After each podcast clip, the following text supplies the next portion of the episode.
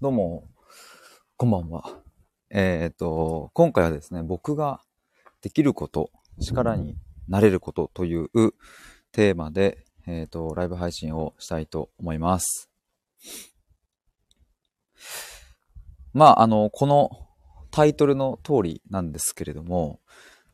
僕が、えっ、と、できること、力になれることっていうのを、あの、まあ、ちょっと言葉に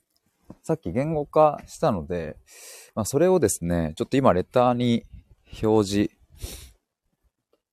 しまして。で、えっ、と、今、アーカイブで聞いていただいている方はですね、ぜひ概要欄の方を飛んでみていただきたいんですけれども、あの、まあ、ちょっとこのライブをしようと思ったきっかけ背景というか、まあ、流れというかがありまして、えっとですね、さっきまいろいろ作業をしている中で、なんかふとですね、頭の中に浮かんできた言葉というか、自分に対してのなんか言葉みたいなのが出てきて、まあ、何かというと、あの、お前もっとシンプルに表現せえやっていう、僕が僕に対してですね、っていうのを思ったっていう。急に頭の中出てきて。で、僕サブアカがあるんですけれども、ヒデボーイというアカウントのサブアカでですね、おいヒデ、お前もっともっとシンプルに考えた方が良さそうだぞ。さらにそぎ落とせ。結局お前は何ができるんだめちゃ簡単にわかりやすく。端的に言ったら何なんだこれでもかとそぎ落としまくれっていうのを、あの、サブアカのヒデボーイで、えっ、と、本アカのメンションつけてつぶやいて、それに対して返答をするという形で、えー僕ができることを、まあ、シンプルに表現したらここかなみたいなのを言葉にしたんですよね。で、それをそのまんま今、レターと、え概要欄の方にコピって貼ってるという感じです。まあちょっとまずああだこうだという前にですね、僕が何と表現したかっていうのをちょっと読みたいと思います。え僕ができること、え魅力や強みの言語化、転職時期の伴走サポート、え心からやりたいことの発見、継続できない先延ばしの改善、自己肯定感アップや自信の喪失、やる気やモチベーションを上げる、え漠然とした不安感やモヤモヤの解消、え会社員からフリーランスになる時のもろもろ相談、みたいな感じです。ちょっと他にも思いついたことはあるんですけれども、まあ一旦ちょっとシンプルに、この、まあ140字ツイート以内で、一ツイートでまとまるところをちょっと表現してみようと思って、えーこんな言葉になりました。で、一応ですね、今、あの、レターにも、そして概要欄にも、ノートの記事のリンクを貼っ付けているんですけれども、あの、そっちのノートの方にも、あの、ちょっと今回のこの一連の、自分がこの、まあ、ツイートを通して何を感じたかとか、えーいろいろ書いてるんですが、まあまあ、そのあたりの話もですね、今日ちょっとできたらいいなと思います。まあ、あの、今バーッと言ったんですけれど、あの、正直ですね、もうこれがもう僕の一番多分きっと難しい、多分これからも難しいし、今も多分違和感もあるっていうところがあるんですけど、この表現全然しっくりきてないっていうのはやっぱあるんですよね。今出したとこに。例えばですけど、えっ、と、自己肯定感アップ、自信の喪失みたいなとこですね。僕そもそも自己肯定感って別に上げる対象だと思っていないので、あんまりこういう言い方したくないなーっていうのがあったりもするんですけど、でも、でもですよ。結局やってることこれじゃねっていう話だから、やっぱこうやって表現した方が絶対わかりやすいじゃんっていう感じで自己肯定感アップって言ってみてます。やる気やモチベーションを上げるっていうのも、うん、なんか上げようと思って上がるもんじゃないし、僕の最終的なゴールは、うんまあ、自己肯定感にしても、やる気にしても、モチベーションにしても、その言葉を使わなくなる状態っていうのが、まあ、最終ゴールでもあるので、うん、まあ、本当の意味でやってることっていうのは、自己肯定感を上げるとか、モチベーションを高めるっていうことではなく、自己肯定感という言葉にとらわれなくなるとか、やる気やモチベーションというもの、そういう言葉を必要としなくなるっていう、まあ、そこが僕がやりたいことなんですけれども、まあ、それって裏を返せば自己肯定感が結局上がってるってことじゃねとも思うし、やる気やモチベーションという言葉を使わずに日々行動できるということは、まあ、結果的に、結果的に、詰まるところ、やる気やモチベーションが上がっているということだ、という感じでもあるので、まあ、なんか、あの自分の中では、まあ、若干の違和感はあるものの、まあ、結局やってるとこそこだし、一番わかりやすくて、えー、簡単な表現ここじゃんっていう、まあ、そういう感じでこう表現してみました。まあでもその他の魅力や強みの言語化とか、転職時期のバランスをサポート、心からやりたいことの発見とか、まあ、あと会社員からフリーランスになる時のもろもろ相談、漠然とした不安感やモヤモヤか、モヤモヤの解消とか、まあそういうものはまあまあその通りかなとは思うんですけれども、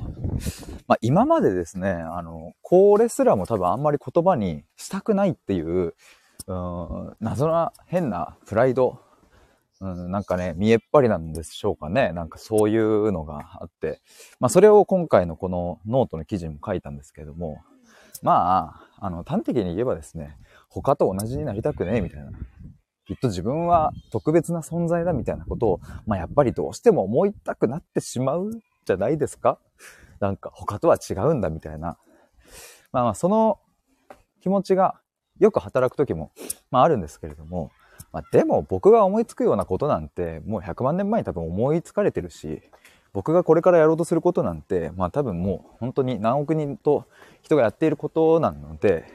まあなので、別に僕が特別であるということではもう全くないはずなんですね、本当は。だから別にあの、この言葉で差別化を図るなんていうのは、まあちょっと、うーんと、まあ邪道というか、シンプルに表現せいやってやっぱもうそこに尽きるんですけれども、まあなんかそういうものがいい意味で僕の中でこう外れてきたなという感じなのかなと思います。で、まあその中でも、例えばでも、その継続できない先延ばしの改善っていうのもあるんですけども、まあこれもですね、そうそう、さっき言ったように、先延ばしに苦しむみたいなのも、すっげえ気持ちがわかる。超自己否定しちゃうし、みたいな。で、でも僕がやりたいのは、その、もう、この先絶対にじ、えっ、と、先延ばししなくなりますみたいな、そういう改善ではなく、やっぱりその先延ばしっていう概念をまあ、そもそも、えっと、変容させていく、変えていくっていう、先に伸びたんじゃないっていう 風に捉えたりとか、まあ、それだけでも、まあ、それはでも結局先延ばしの改善っていう風な、まあ、捉え方でもあったりするので、まあ、なんかやっぱ表現って難しいなと思ったんですが、まあ、ただですね、なんかいろいろ今あだこだ言いましたけれど、ノートの記事の一番最後の方にも書いたんですけれども、えっ、ー、と、俺は周りとは違うんだという思い込みのプライドを持ってしまったせいでなかなか伝わりづらい表現をしていたよなと思います。えー、ただね、周りとの違いは、えー、言葉では、言葉で生み出すのではなく、結局今何してるのかという行動だと今回のツイートの件で改めて痛感しましたっていうのを、まあ書いてるんですよ。あ、もちゃさんこんばんにちは。こんばんにちはだって。今外歩いてるので、多分その、自分のね、あの、視覚的にはこんばんはだったんですけれども、もちゃさんがこんにちはだったので、迷った結果、こんばんにちはになりました。こんばんにちは。もちゃさん、自己肯定感アップって言葉を選択してみるのも面白いかも。確かに。あ、確かにそうですね。あ、なんか逆に、これさえやれば自己肯定感上がりますみたいな、そういうさ、僕が好きじゃない言葉を逆に使っちゃってさ、そこに来た人たちと一緒になんかね、自己肯定感アップこれさえやればっていうの。言葉の選択ですっていうね。洗うことですみたいな。でもなんか、まあ実際そう思ってるからな。それいいかもしれないですね。だからね、なんか、よくあるあるのさ、なんかこう、朝、朝日を浴びましょうとかさ、朝ごはん食べてとか、アファメーションって言ってね、あの自分は愛されるべき存在であるみたいな口に出して言ってみましょうとかさ。まあまあ、それもね、効果はあるんでしょうけれども、まあ、根本的なところからいくと、ちょっとなかなか難しいなとは思うのでね。なんか僕なりのその根本みたいなところを言葉の選択、洗う中で一緒に何か皆さんと感じられたら面白そうですね。でもやっぱね、その今まで、やっぱ言葉っ心と言葉の探求やってもともと言ってたし、言葉の選択屋さんラジオとかも今言ってるし、やっぱ言葉に対しての、あの、多分、見方というか、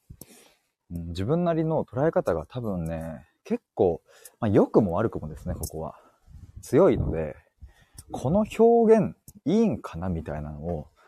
まあ、ついつい細かいところまで考えてしまう。まあ、それが良さでもあるので、だから僕は、多分その、本当の根本のところまで見れるとは思うんですけれど、まあ、ただこういうこと自分の表現となると、自己肯定感アップなんていうものは、僕が言ってしまうとですね、辻褄が合わなくなるし、とかって思ってたんですけど、まあでも、結局言葉じゃなくて今何してるかじゃね？みたいな。お前今何してんの？っていうのを自分に問いを立ててみて、その、なんかそこだよなっていう。別に言葉も大事だけど、言葉も大事なんだけど結局行動とか、まあ、行動というか今どんなことしてんのっていう、そこだよなと思いました。もちゃさんが自己肯定感上げる、高めるに違和感なんですかね？って上げるもんじゃないみたいな。そうですね、本当に。上げる、高めるは、そうですね、そこに違和感ですよね。まあ、低いっていうのにも違和感ですしね。でもなんかあれだよな、こういうのじゃ僕なりに表現したらどうなるんですかねっていうのを言葉の選択ライブでみんなでやればいいのかな。楽しそうですね、それ。まあ、僕がでも本当さっき言ったところの最終到達地点で言うと、まあ自己肯定感っていう言葉が消えるっていう 自分の、そのなんだろうな。もちろんその言葉を忘れるって意味ではなく、自分の概念、自分の頭のなんか脳内辞書から、あの、削除するみたいな。気づいたら消えてたみたいな状態を、まあ、目指したいんですけれども、でもそのためには、うんと、そもそもえっ、ー、と、あなたにとって自己肯定感ってどんな意味を持ちますかっていう、まずそこからなんですよね。僕はこう思うけれども。だからつまり僕は自己肯定感って高いとか低いとか、そもそもそういう指標で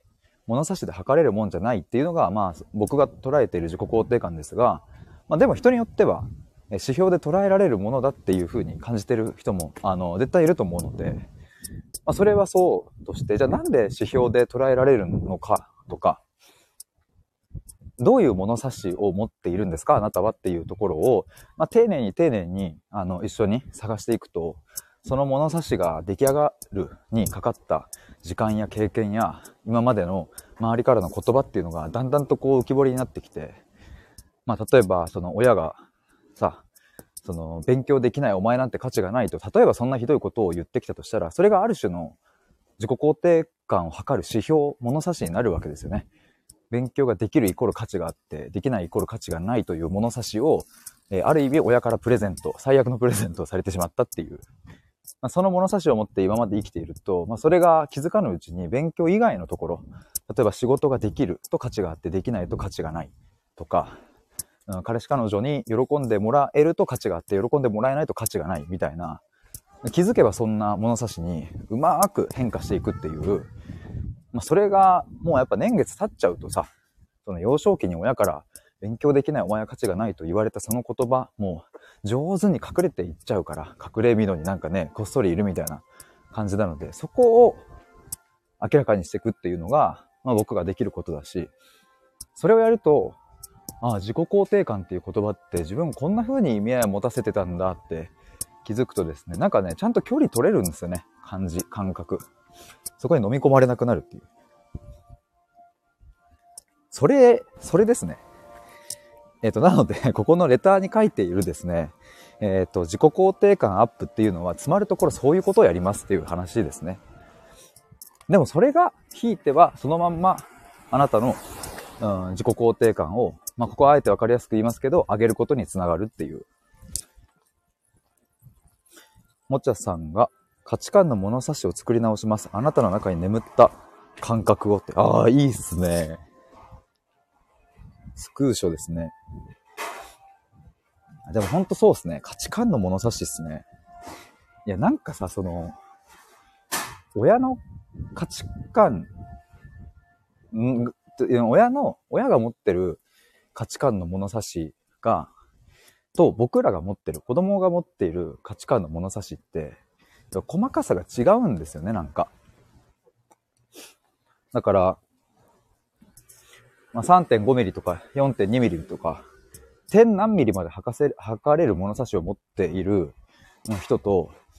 1センチごとにしか測れない物差しを思っている人と、だと、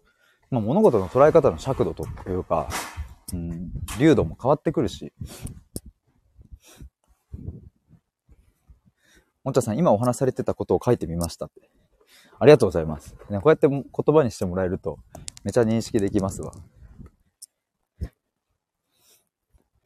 でもいいっすね。物差しを作り直すいいっすね。で僕がやってることってそれかもな。めっちゃそれあるっすね。だから例えばさ、自己、まあ、ちょっと今は例でさ、自己肯定感っていう言葉の物差し、あ、ごめん、なんかあれだわ。ごめんなさい、やっぱやめました。なんか今、この例えばで行こうとしたら多分なんか全然説明がうまくいかない未来が見えたので、ちょっと中断です。この例なし。ちょっとまた別の話しよう。なんか言いたいことは、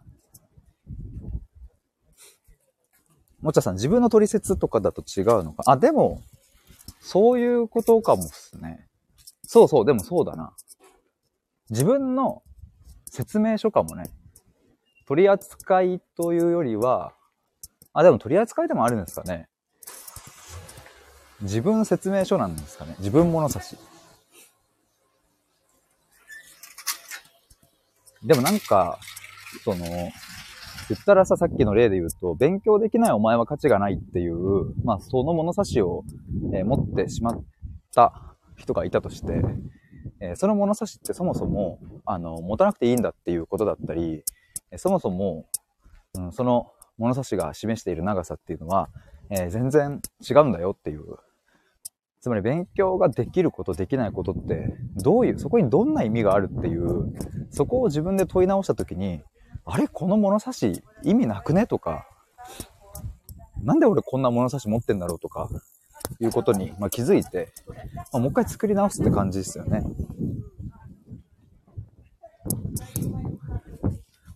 まあでもいつもさ、なんかさ、こんなことを、そういえば話してたなと思うんですけど、で、結局お前それ何なんだよっていう、ヒデお前何ができんだよっていうのを、まあ本当に端的に分かりやすくしないと、そもそも伝わんねえよなっていう、っていうのを今日、僕の、もう一人の僕からなんかめちゃめちゃお叱りを受けまして、僕の心の中にいるリトルヒデからですね、お前もっとね、シンプルにしろよって、そぎ落とせよって難しく言うなよ。結局お前何なんだよっていうのが急に湧いてきて、すいませんって言って、じゃあちょっと簡単に表現してみますってなったのが、まあ、今日の今レターに書いてることっていう。もちゃさん、自分の説明書、自分の価値観の物差し。うん、それっすね。そうそう。ちょっと風の音で去ってごめんなさい。もちゃさんがリトルヒデさんは強気っていう。確かに結構強気ですね。僕のこと守ってくれたりもするんですよ。なんかすごいひどいことを言ってくる人がいたら、お前うるせえ黙れよクソが、みたいなのを心の中で言ってくれてるんですよね でもずっとそんなこと思っちゃいけないと思ってたし、うん、そんなことね、あの、口が裂けても言っちゃいけない。そもそもそんなこと思ってる自分がダメだみたいな風にも思っていたから、なんかそうやってリトルヒデボーイがですね、心の中に住んでくれているのは、まあほんと最近なんだろうな。なんか ちゃんと自分を守る。まあ、だし、でも僕自身も、実際に自分の大切な人とかが、もしそういう場面に行ったら、もう絶対言うというか、もう絶対守るので、なんかそこら辺の覚悟みたいなもんはやっぱ、できて、出てきたのかなと思いますけれど。もちゃさんが、リトルヒデさん、心はビッグって マジ心ビッグっすよ、本当に。僕がやっぱビビリだし、僕がやっぱ自信なかったり、ずっと自信ないし、ん、なんかね、そもそも、そうだな、まあ、価値がないとかそういう風な捉え方してなかったのかもしれないですけども、でも言ったらそれに近い、自分が、まあでもそうだな、自分がいてもいなくても別に変わんないっしょってよく思ってたので、いろいろ友達関係の中とかでも。だからまあ、なんかそういう期間をずっと十数年過ごしての今なので、なんか、そのリトルヒデがですね、住んでくれているおかげで、でもなんか僕も、うん、同時にこう自信みたいなものが芽生え始めて、なんか一緒にタッグ組って組んでやってる感じですね、リトルヒデと。まあ僕もまあ去年のね、母ちゃんの母親のが亡くなった件とか、まあそこら辺、そこら辺で多分僕の中の死生観も変わり、生きる今年のことっていう捉え方も変わり、だから言ったらそうだ、僕は、さあ僕が持っている物差しをもう去年総特会したんですよね。僕の心の中にある物差し、まあ何本もあるじゃないですか、皆さん。その仕事に対しての物差し、人間関係に対しての物差し、恋愛に対してとか、家族に対してとか、まああともっともっと根本的な、うん、人に対して、全体、人生に対してとかっていう、そういう大きな物差しとかもあると思うんですけども、なんかね、全部取っ換えた感じなんですよね。この、母親が癌になってから亡くなるまでの期間と、亡くなってから今日に至るまでの期間で、もう、もうゴロゴロ変わって、自分の説明書もね、もう書き換えに書き換えですよ、もう。大忙し。大慌て、もうみんなでここも変えよう、ここも変えよう、つって。もちゃさん、心の中でビビリな人は多いですけれど、心の中のが強気なの面白いですねって。確かにそうなのか。確かにな。でもね、なんかあの、あれですね。その、心の中のリトルヒデが、ちゃんと守ってくれる、自分のこと守ってくれる感じがして、でもなんかそれが、あの、ちゃんとその、本当の、本当の自分っていうか、今こう喋ってる自分と、ちゃんと繋がる時もあるというか、これ言った方がいいと思ったら、あの、まあ、すっごく苦しい時もあるんだけど、言う瞬間もあるし、例えばさ、弟が、なんか、ちょっとこれショックだったんだよね、みたいな話あったらさ、その、そんなことを言ってくるやつ、クソ許されえぞっていう風なスタンスで 話を聞いたり、うん、それはダメだわっていうことをちゃんとはっきり言えたりっていう。なんかさ、人を否定するのってすごく罪悪感に苛まれたりとか、それこそ今これだけ多様性が叫ばれてる世界でさ、人を否定するなんていうのは、もうなんか差別だみたいなことを言われかねない。だからみんな言いたいことが言えないっていうのは結構あると思うんですけど、まあなんか、あの、変に尖って僕もね、わざわざ SNS とかでそういうことを言うっていうのは別に今しないですけれど、まあでも1対1の対話の中だったり、自分が本当に大切にしている人だったら、まあ差別とも言われかねないような、そういう否定をですね、その、その人を守るためだったら僕は厭わないというかね、うん、ちょっと表現難しいですけど、別に差別が OK と言ってるわけではないんですけど、うん、その人を守るために、まあ、その人を傷つけた人がいるんだったら、しかも100ゼロでその相手が悪いんだったら、みたいな。でもなんか恨みを買ってまた恨みの連鎖していくのも僕は望まないから、だから別にあえてその人に直接なんかオラクソみたいなことを言うことはないし、まあもし伝えるときには、なんだろうな、心の中でリトルヒデが暴れていたとしても、あの、こっちのね、本体ヒデは、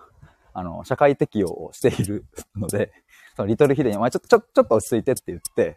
ちょっと今から その人に届く形で伝えるから、ちょっとリトルヒでちょっと一旦ストップねっていう、そういう相談をして、しながらいけてる感じがしますね。もちゃさん、心の中のリトル〇〇を育てるもいいかもしれない。確かに リトル、これリトルのあれって、あの、本田圭佑から始まったんでしたっけ？伸びしろですね、つって。いや、僕の中のリトルホンダがっていうさ、その、リトルホンダからこのあれなんですかね。他にも言ってる人いんのかな？もっちゃさんがリトルヒデ暴れん坊メモメモっていう。リトルヒデは結構正義感強いんだろうな。でもその正義感が、うん、間違った方向に行ってしまうこともあるかもしれないから多分僕がいるんだろうなっていう な、何を言ってんのかっていうその感覚的な話なんですけども その、今まで僕はさ、だからやっぱり自分の意見を言うなんてできなかったし、本音を出すなんてもうさらさらできなかった人生だったので、でもある意味苦しかったけど、その社会に適応するみたいな術は覚えたんですよね。生きる術。嫌われない術。相手にちゃんと自分のそのまあ、本音までは言えなくても、自分がこうしたいって、まあ、ある意味ではうまく伝える。相手に反感を買わずに、相手の、うん、考えに入り込んで、ちゃんと伝えるみたいな、そういう生きる術、自分が心地よくなる術みたいなのは、まあ、身につけてきたから、だから本音、本心であるリトルヒデが暴れた時に、正義感を振りかざそうとしてしまった時には、ちょちょちょ、待ったっつって、ちょっと待て、ちょっと待て、お兄さんって言って、一旦 一旦ステイしようっていう、なんかそこはやっぱできてきてるのかもしれない。それでもなんか良かったのかもしれないですね。なんか今話しながら戻ったけど。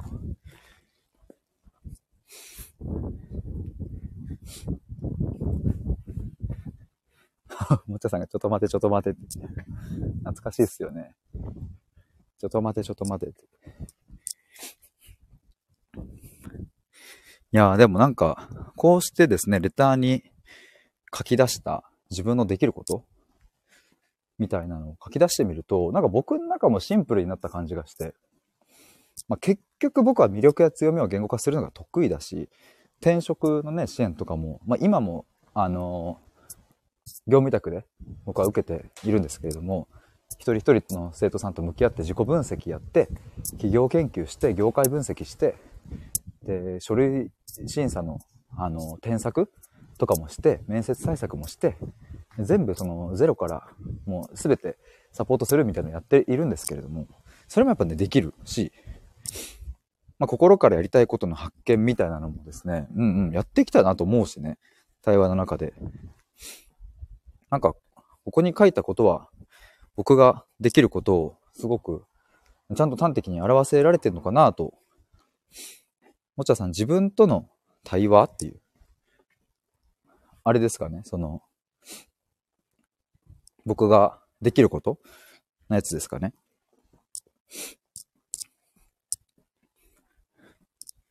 そう、でもこの継続できない先延ばしの改善みたいなのは、まあ、この種の悩みとかももう結構、大学生の時とかからもね、受けてたしね、自己肯定感とか自信とかやる気モチベーション。なんか過去にね、あったのがあれですね。あの、大学生の方が内定決まって、で、社会人になるまでの、卒業するまでの期間に、何したらいいっすかねっていう、そこすごい不安なんですけど、みたいな、そういうものとか、もうまさに、めちゃくちゃ、もう美味しい、美味しいっていう、美味しいっていうのはあれですよ。僕が、その、あの、話したいとか、自分がここは話せるっていう領域の悩みというか、まあ、月並みな答えはさ、なんかさ、英語勉強した方がいいんじゃないとかさ、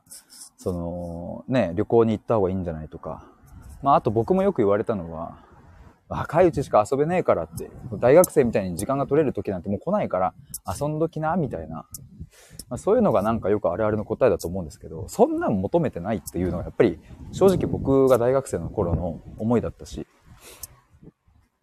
うん、そんなんじゃなくって、俺が何したいのかを僕自身が何したいのかっていう、そこを本当は一緒に話したかったんだけど、まあそんなことを、想像して一緒に対話してくれる先輩というのはやっぱりおらず、遊んどけ、遊んどけなっていう、勉強しときな、本、本たくさん読めばいいんじゃないっていう、まあ、どれもこれもやっぱアドバイスじみっていたものだったから、やっぱそういうものに対しての僕なりの違和感みたいなのがあって、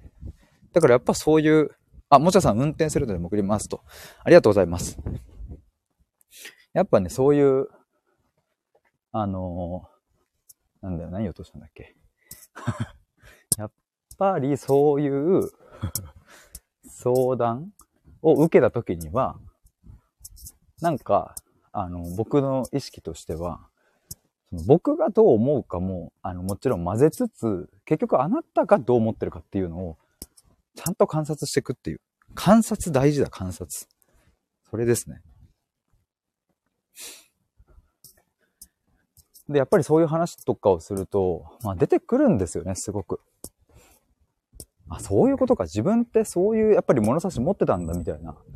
あじゃあこれやってみよう、みたいなのが。でもそういえば別、確か、あの、まあ、何回かそういう相談ありましたけれど、最終的にですね、結局何もしないことを良しとするっていうことが必要なんじゃないかっていう結論に至った時とかもあって、面白いですよね。だからその、その相談者からしたらさ、大学4年の卒業までに何かしなきゃいけないと思っていると。で、焦りもある。社会人までもう時間がない。何をすればいいかっていう風な相談を持ちかけてくれたんですけれども、最終的な答えが何もしないっていう状態を良しと思えるかどうかって結構そこ大事じゃないっていう話になってって、暇っていうものの捉え方を変えてみる。とか、例えば何の目的もなく、とりあえず電車に乗ってみて、気が向いた駅で降りるとか、なんかそういうのじゃないのかみたいな感じになったんですよね。あれ結構だから、そういうことなんですよ。やっぱそこに納得感が生まれるし。だからあれもやった方がいい、これもやった方がいいというコンテンツ的なね、もので、どんどんその時間を埋め尽くしていくのに、やっぱり疲れちゃってたからあの相談が出てくると思うんですよね。だから何かをしていないと不安になるし、うんうん、自分の暇な時間をとにかく有意義な時間に使おうみたいな、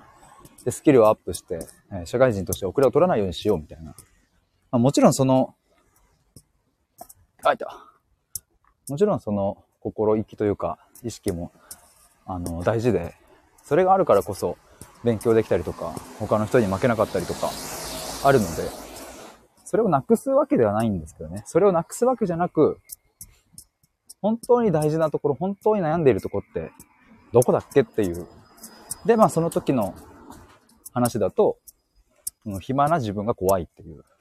暇な自分に不安を覚えるっていう。そこが、ま、根本の相談内容であったっていうことが、話していくうちに明らかになった。まあもうたったそれだけでも非常に進歩があるので、これでモヤモヤ感の払拭が行われるんですよね。ここにも書いており、書いてますけど、漠然とした不安感や、もやもや感の、もやもやの解消っていうのは、つまるところそういう話ですね、なんか。だから一見表面的に出てきている相談内容とは、全く想像だにしていないところに、その根本の種みたいな、もやもやの種が埋まっていて、そこに気づかないと、うん、しばらくしたらそこから、あの、悪い芽が出てきてしまって、それがね、自分たちの栄養を奪ってしまうみたいなことがあるので、そこら辺大事っすねっていう話でした。ちょっと30分ぐらい話したので、最近っていうか昨日30分ライブして、いつもですね、1時間半とか2時間やっちゃうので、ちょっと縮小しようとなんか楽しくなりすぎちゃって、あれなので、今日もこの辺で終わりにしたいと思います。この後ですね、ちょっと収録で、あの、ノートの記事をまた朗読する収録とかもあげようと思いますので、ぜひ皆さん、あの、今回のこのノートとかも、後で音声または記事で聞いたり読んだりしてもらえると嬉しいです。ということで、以上です。ももちゃさん、コメントありがとうございました。車お気をつけて。お疲れ様です。バイバーイ。